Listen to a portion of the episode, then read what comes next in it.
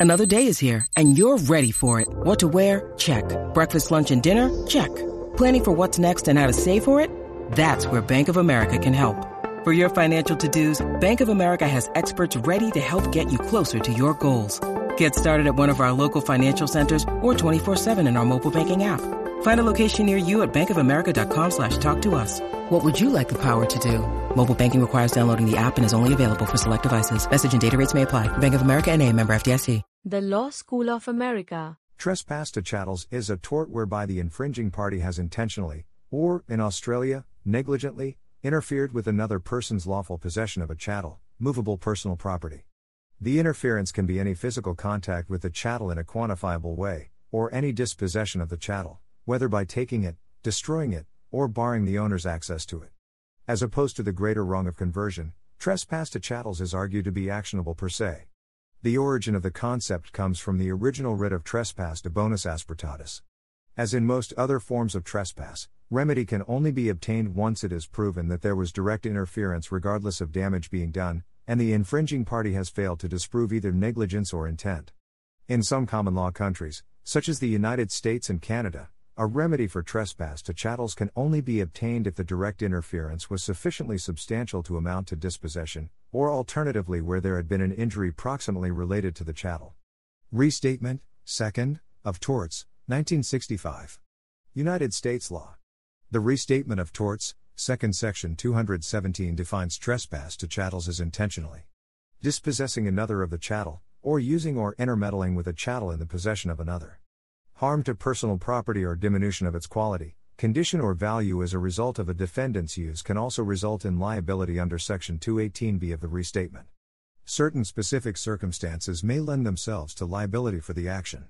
The restatement, second, of Torts Section 218 states further that one who commits a trespass to a chattel is subject to liability to the possessor of the chattel if, but only if a. He dispossesses the other of the chattel, or b. The chattel is impaired as to its condition, quality, or value, or c. The possessor is deprived of the use of the chattel for a substantial time, or d. Bodily harm is caused to the possessor, or harm is caused to some person or thing in which the possessor has a legally protected interest.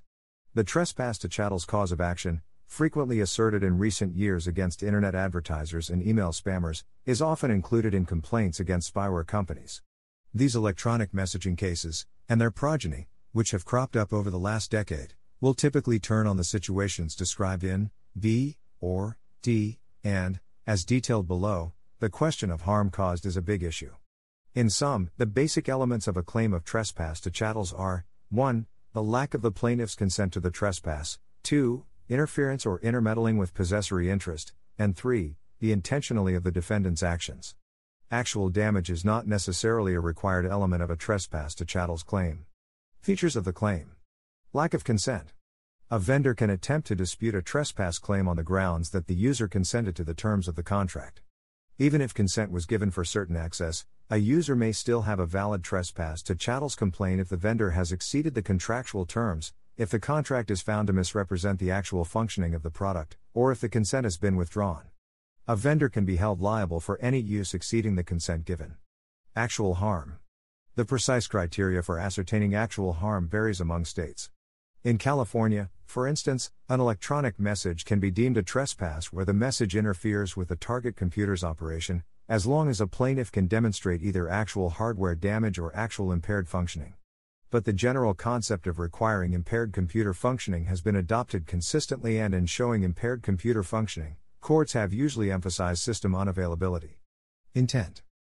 In clarifying the meaning of intent in the context of a trespass to chattels claim of torts states that intention is present when an act is done for the purpose of using or otherwise intermeddling with a chattel or with knowledge that such an intermeddling will, to a substantial certainty, result from the act, and that, furthermore, t is not necessary that the actor should know or have reason to know that such intermeddling is a violation of the possessory rights of another. Damages from a trespass claim are limited to the actual harm sustained by the plaintiff, which can include economic loss consequent on the trespass, for example, loss of profit on a damaged chattel. In cases of dispossession, the plaintiff is always entitled to damages if they can prove the dispossession occurred, even if no quantifiable harm can be proven. A related tort is conversion, which involves an exercise of control over another's chattel justifying restitution of the chattel's full value. Some actions constitute trespass and conversion. In these cases, a plaintiff must choose which claim to make based on what amount of damages they seek to recover. In the electronic age, the common law tort of trespass to chattels has been invoked in the modern context of electronic communications to combat the proliferation of unsolicited bulk email, commonly known as spam. In addition, several companies have successfully used the tort to block certain people, usually competitors, from accessing their servers. Though courts initially endorsed a broad application of this legal theory in the electronic context, more recently other jurists have narrowed its scope. As trespass to chattels is extended further to computer networks, some fear that plaintiffs are using this cause of action to quash fair competition and to deter the exercise of free speech. Consequently, critics call for the limitation of the tort to instances where the plaintiff can demonstrate actual damages. Rules The trespass to chattels tort punishes anyone who substantially interferes with the use of another's personal property, or chattels. Plaintiffs must show that the offender had intentional physical contact with the chattel and that the contact caused some substantial interference or damage. The courts that imported this common law doctrine into the digital world reason that electrical signals traveling across networks and through proprietary servers may constitute the contact necessary to support a trespass claim. Applying this common law action to computer networks, plaintiffs must first prove that they receive some type of electronic communication, typically bulk email or spam, that the defendant intentionally sent to interfere with the plaintiff's interest in his or her property, and second, that this communication caused a quantifiable harm to their tangible property, such as impaired functioning of the computer, network, or server. Early applications of trespass to chattels to computer networks. In the late 1990s, when the World Wide Web was in its infancy, courts were more receptive to extending the trespass to chattels tort to the electronic context. In CompuServe Incorporated v. Cyber Promotions Incorporated, a 1997 case that was the first to extend the trespass theory to computer networks, a federal district court held that a marketing company's mass mailing of a high volume of unsolicited advertisement emails to CompuServe subscribers constituted an actionable trespass to chattels. CompuServe customers repeatedly received unwanted advertisements from Cyber Promotions, a company that specialized in sending marketing email in bulk. Cyber Promotions also modified its equipment and falsified other information to circumvent CompuServe's anti spam measures. Due to the high volume of email, CompuServe claimed damage to its servers as well as money lost dealing with customer complaints and dissatisfaction. CompuServe also extended its damages claim to its subscribers who spent time deleting unwanted email. The court held that Cyber Promotions' intentional use of CompuServe's proprietary server was an actionable trespass to chattels and granted a preliminary injunction enjoining the spammer from sending unsolicited advertisements to any email address maintained by CompuServe.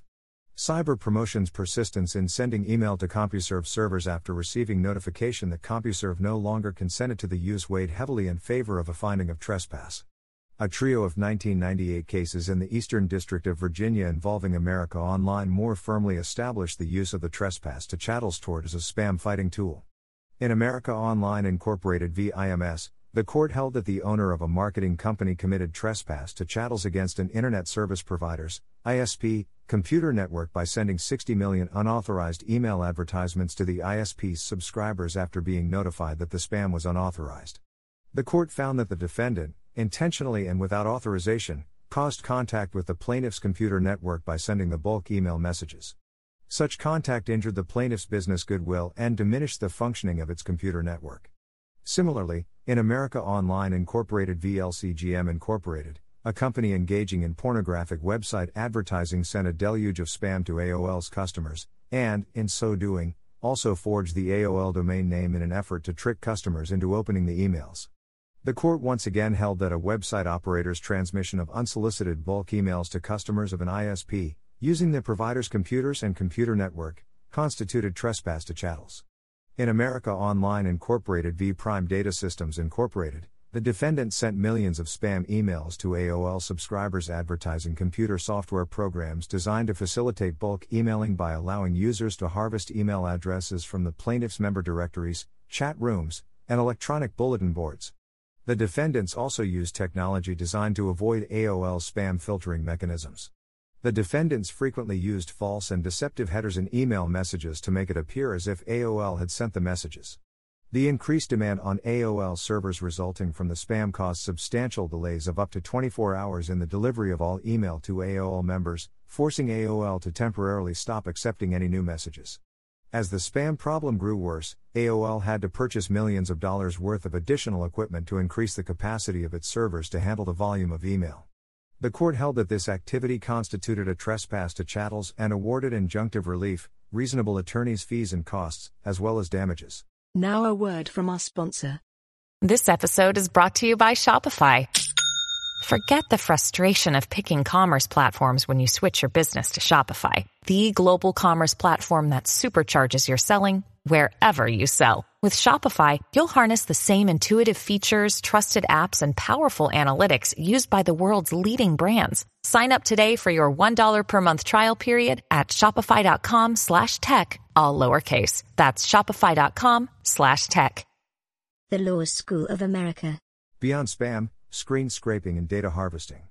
Since the early spam cases, courts have extended the electronic trespass to chattels theory even further to encompass screen scraping and other data harvesting.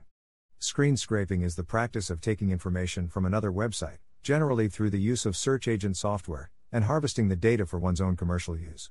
For example, travel websites frequently use this tactic to offer a host of options and prices gleaned from various airline sites. Because the courts have entertained such litigation, some companies have specifically banned the conduct in their terms and conditions statements. In eBay v. Bidders Edge, 2000, eBay successfully used the trespass to chattels tort to prevent Bidders Edge from employing spiders to cull information about its auctions to display on its own website.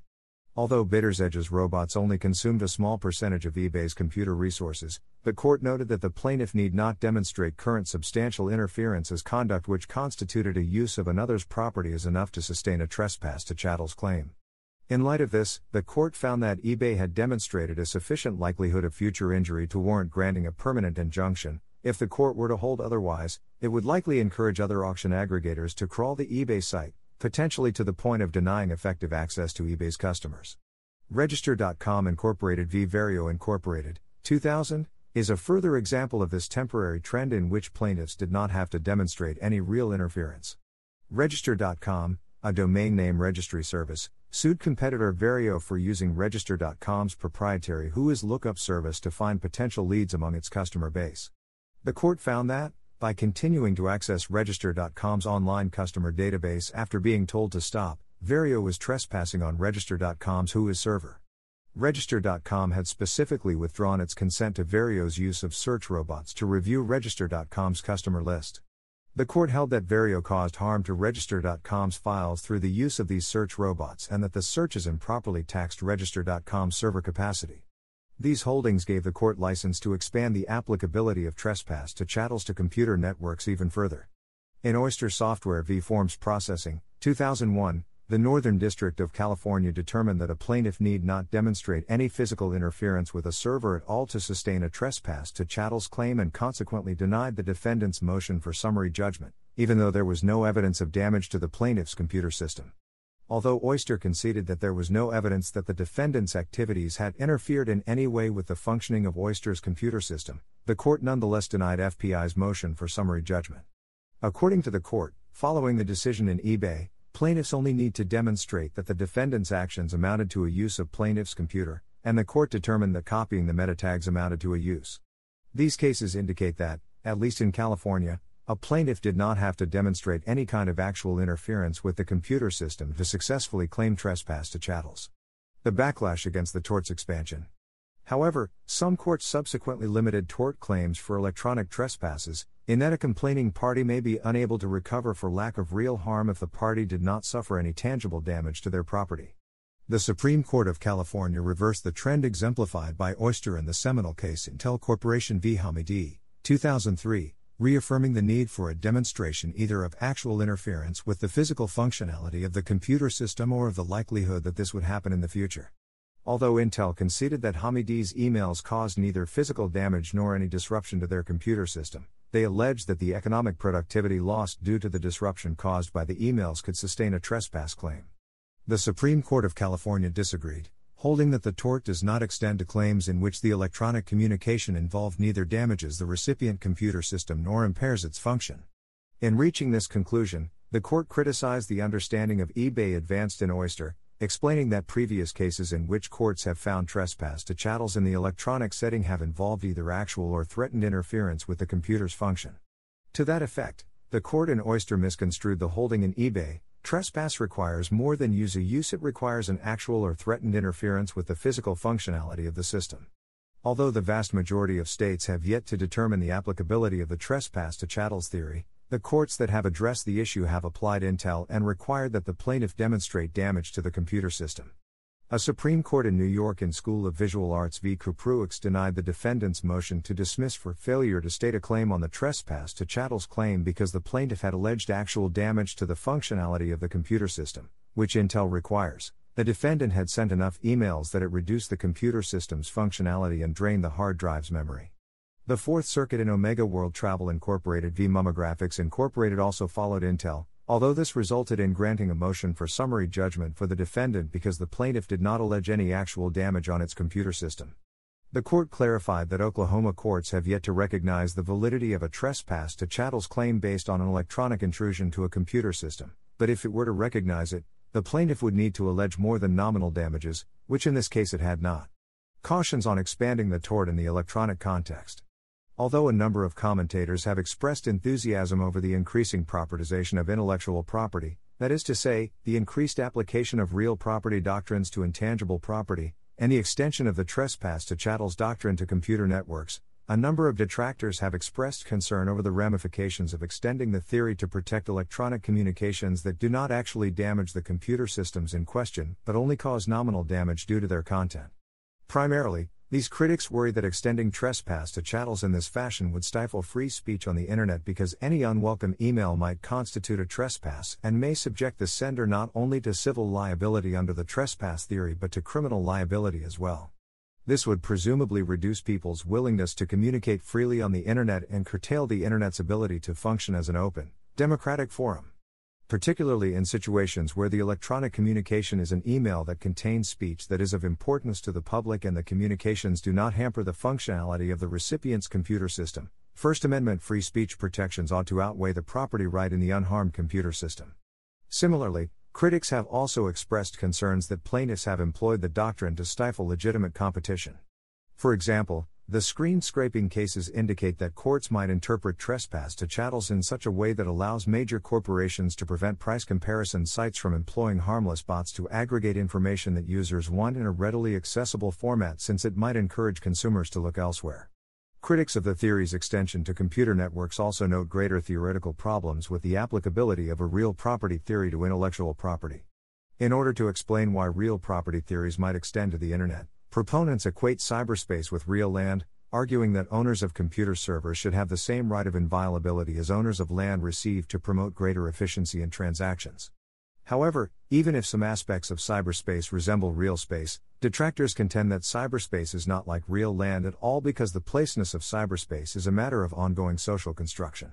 Furthermore, even if granting property rights might help to avoid problems of inefficiency and undercultivation in the context of real property, Critics note that nothing suggests that the same principles would also be effective in the context of computer networks, especially because the problem of undercultivation does not tend to occur online. The Law School of America. The content used in the podcast is licensed by the Wikimedia Foundation Incorporated under a Creative Commons Attribution, Share Alike license. The text has been modified for audio. The content of these podcasts is for informational purposes only and do not constitute professional advice.